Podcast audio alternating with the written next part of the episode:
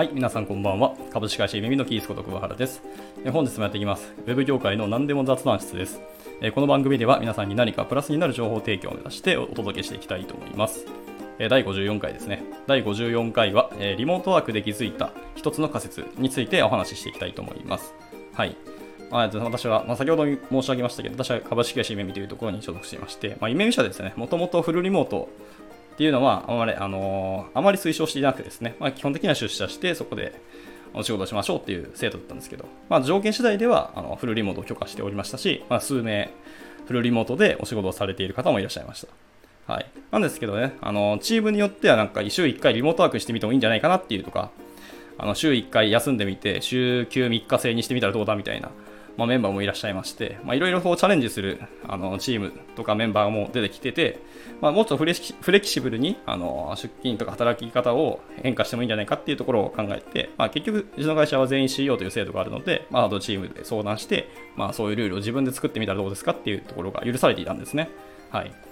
ですので、まあ、そうやって皆皆さんが柔軟に制度を変えていたんですけど、まあ、今回コロナによってですね、もう大抜本的に全員基本的にはフルリモートっていうところで出社をしないようにするっていうふうにまあやっぱり制度が変わってしまったんですね。はい、なので逆にですね、今までは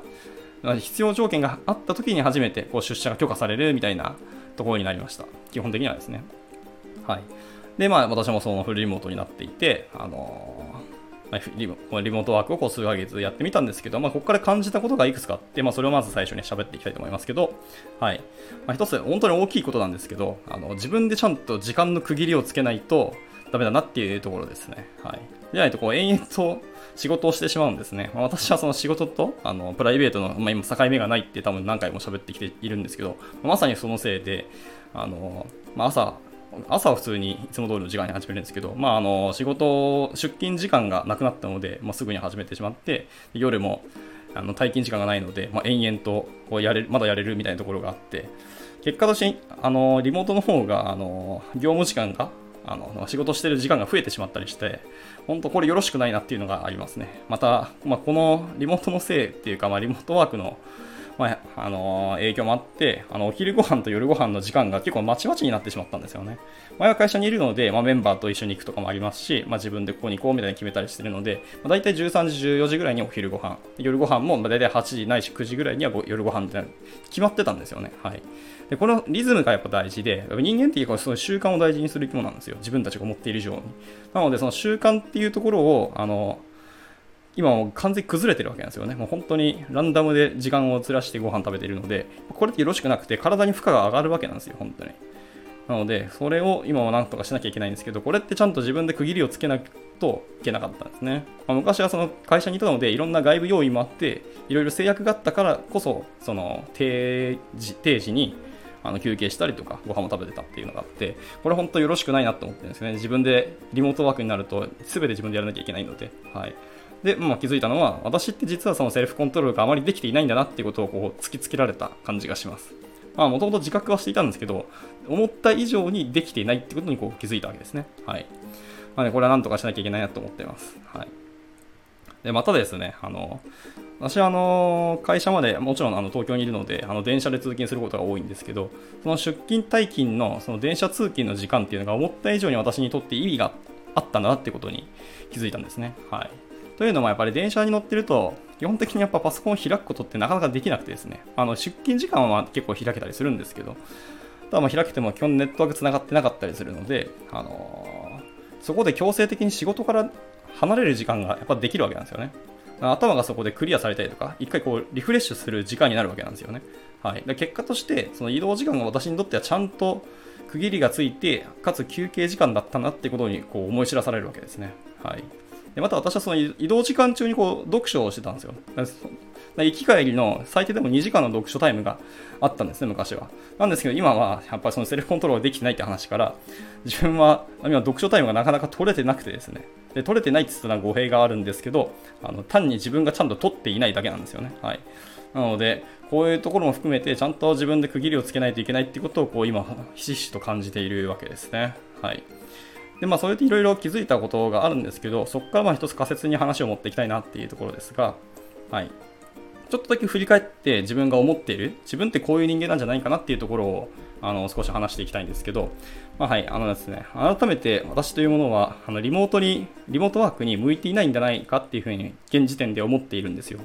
はい。あの、まあ、過去の回でも多分喋ったかもしれないですけど、あの、私はその直接人に会いたい勢の一人なんですね。まあ、結構世の中にもたくさんいると思うんですけど、はい。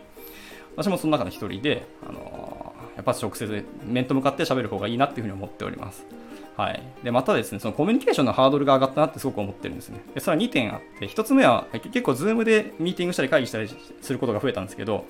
あのー、やっぱり Zoom ってあの基本的にネットワークに乗らなきゃいけないので、パスが1本しかないわけなんですね。ですので、あのー、話者、話し手が必ず1人にあの制約されてしまうっていうのが結構大きくて、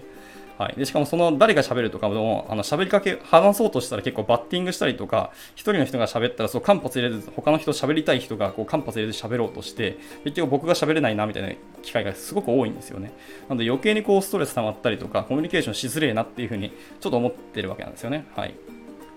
っていうところで結構ハードル上がったと思ってますし、もう1点のハードルっていうのは、あの新卒メンバーとか、あの新しく入ってきたあの、まだ関係値が作られてないメンバーとのコミュニケーションがすごく大変だと思っております。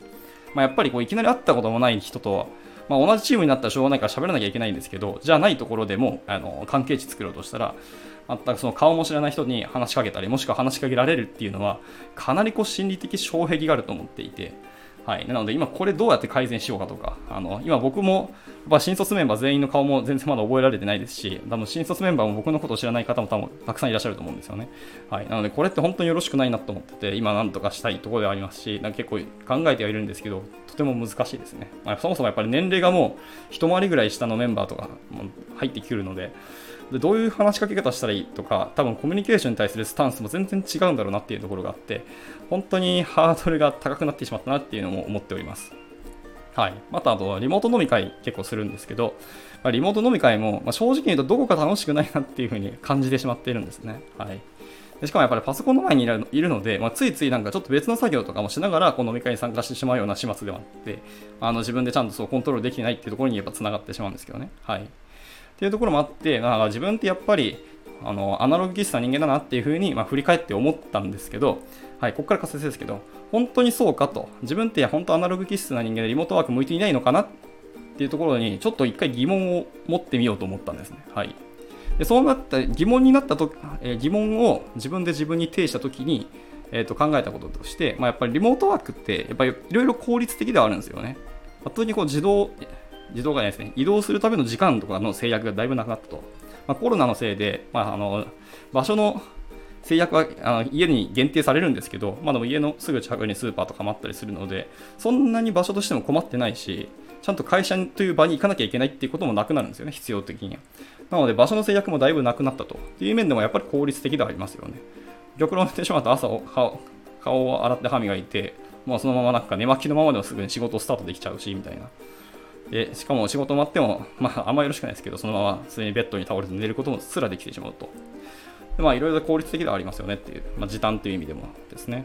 はい、でまたですね、あのー、アナログの時に感じていたことって、まあ、結局多分幸せって言葉に結構つながっていくと私は思ってるんですけど、その幸せ指数っていうのは結局感覚の話なので、脳がそういう風に感じれば、えー、絶対にあのリモートだろうが、えー、直接アナログだろうが同じはずなんですよね。で、そういう風に感じることもできるはずなんですよ。はい。なので、ちゃんとリモートでもその人の中ぬくもりとか温かみというか、まあそういう、なんですかね、いろんな感覚っていうのを感じることができるはずではないかっていうふうには思ってるんですね。はい。というところで、えー、仮説としては、えー、っと、僕たちはその直接とかアナログの、えー、っと触れ合いとかコミュニケーションの方が素晴らしいと思い込んでいませんかっていうのが今回の仮説になります。はい。まあ、あの拍子抜けというか皆さんが期待したような仮説じゃないかもしれないですけど結構これって割と重いと思ってて、まあ、やっぱりさっきのそのリモート飲み会のそもそうですけどやっぱり自分の中であのどっか楽しくないなって感じてるって言ってるけどそういうふうに思ってしまうのは実は自分がどっか楽しくないだろうと思ってから、えー、と参加してしまってませんかとかもいうふうに自分は考えていてだから全力でそのリモート飲み会を楽しもうとしていないんじゃないかというふうに、まあ、準備とかもそうですけどできないんじゃないかなと思っていますね。はい。で、それっていうのは、あの僕らがあのまだまだリモート生活に慣れてないっていうのが大きいんだというふうに思っていますね。と言ってもやっぱり我々はそう、あのー、まあ、何十年生きてるんです私もそうですね、33歳なので、まあ、30年以上生きてるわけですけど、30年こちとらアナログの生活をしてるわけですよ。なので、たかだかこう数ヶ月リモートの生活を今しているんですけど、それと比較してみたときに、あのー、そりゃアナログの方が、あのウエイトが重いというか、そっちの方がいろんな経験してきたっていうのがバックグラウンドにあるので、あの比重的にそっちの方が重みを感じてるよなっていうのはしょうがないと思ってるんですよ。なので、まあ、こう言ってはあれですけど、結局慣れの問題ではないかというふうに思っています。はい、だリモートワークでもしっかり慣れていって、全力で楽しめたりとか、リモートワークの方がいいっていう風に感じ始める時も来るんじゃないかと思っているので、もしかすると、やっぱりリモートワークをこう続けていくと、いや、やっぱりリモートでもいいんじゃないかっていう風に人間思うんじゃないかなと思っておりますね。はい。やっぱり慣れの生き物でもあります、人というものは。はい。というところで、はい、今回の仮説はその思い込みではないのかなっていうのが、今、今回ですね、そのリモートワークについてちょっと考えたときに思った次第であります。まあ、今回こういうお話をしたかったんですね。まあ、皆さんもちょっとどう思うかっていうちょっとご意見聞いてみたいと思いますし、なんか、もしよろしければちょっとご自由にコメントいただけるとすごく嬉しいと思います。はい。